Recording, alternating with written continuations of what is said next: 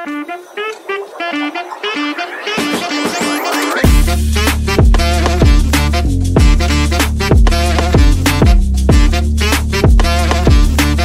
to the Community Corner podcast, Personal Finance Edition. I'm Rashmi, here with my co host, Olivia. As we discussed in the prior episode, personal finance is the idea of creating a system that manages your finances in a way that's efficient and aligns with what you want to get out of your money. However, for people who are new to this concept, are probably not used to planning it out step by step. And this can be a huge jump from going with the flow to an articulated plan.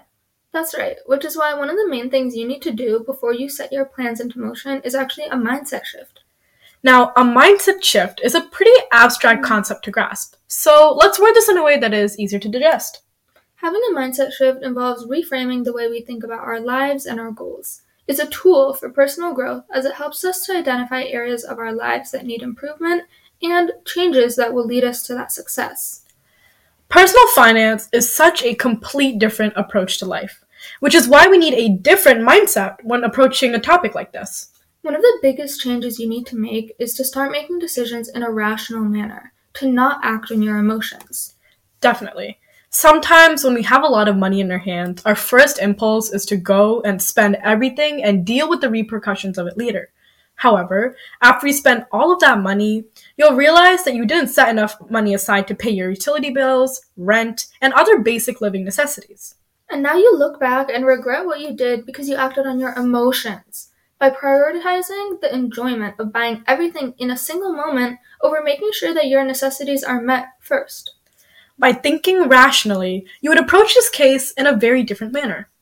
You would first make sure your bills and other necessities are paid before you go out and spend money. This way, you're able to have the best of both worlds without the stress. And secondly, you also need to challenge yourself. And I don't mean like buying a million dollar house in two days. It means that you would be setting goals that are slightly outside your comfort zone. We will get into how to create financial goals that are best for you in the near future. Exactly. It's not practical at all to be setting goals like Rashmi just mentioned. I'd say a reasonable way to push yourself out of comfort zones without overdoing it, for example, is to increase your savings rate or invest in a new, potentially higher yield asset. It's about pushing yourself to achieve more with your money. Yep. This also makes the reward feel that much more better, and you're also improving your quality of life. This third shift adds on to the first one we mentioned. You cannot just make decisions abruptly. You need to be willing to spend time looking into what decision you want to make. This means you have to educate yourself on the risks of making the decision and the benefits of it in order to come to a final decision. This means if you're deciding to invest in a certain company, especially as someone starting new, you need to think about it. Let's say you want to invest in Amazon.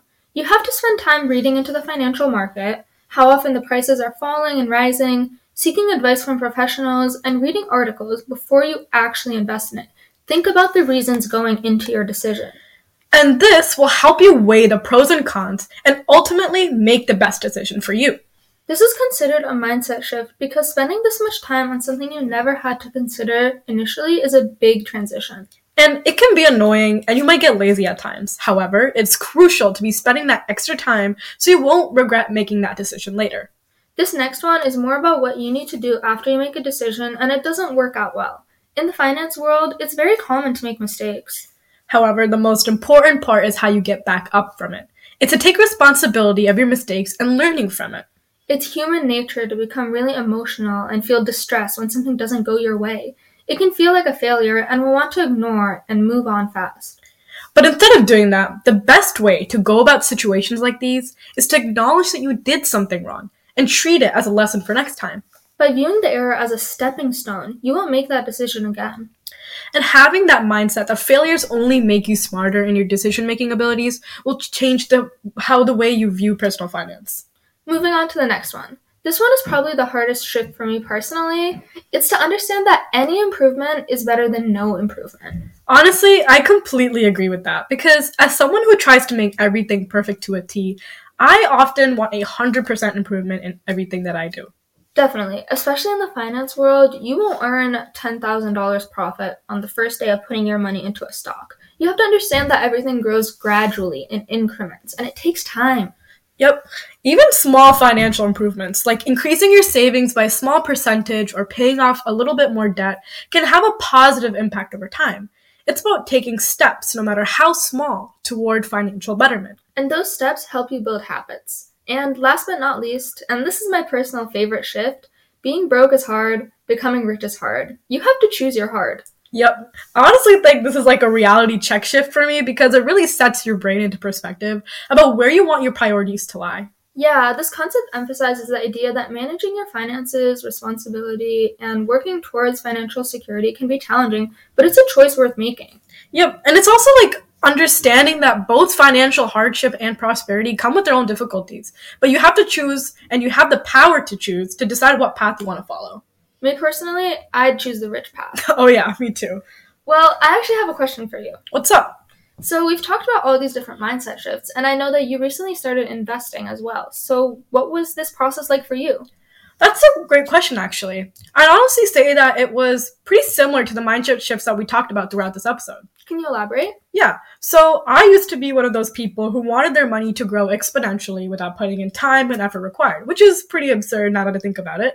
But then I realized I needed a change in perspective. That's a common sentiment. So, what were the first steps you took to change that? Well, I had to break it down into a few key points. First, I needed to embrace rational thinking. I understood that money, money doesn't grow fast, and I needed to be patient.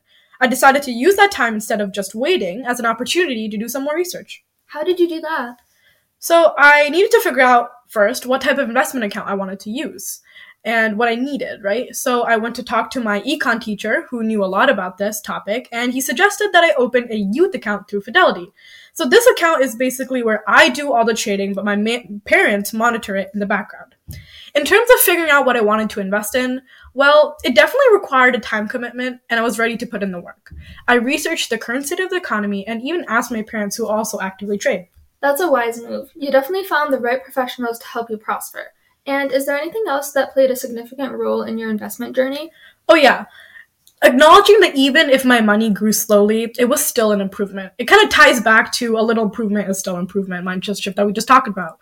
It's important not to get discouraged by small gains and to keep your eyes on the long term goals. That's a great way to view it. Next episode, we'll start looking closer at people's success in personal finance and what we can take away from that. For now, that's it from Rashmi and Olivia. Cashing out.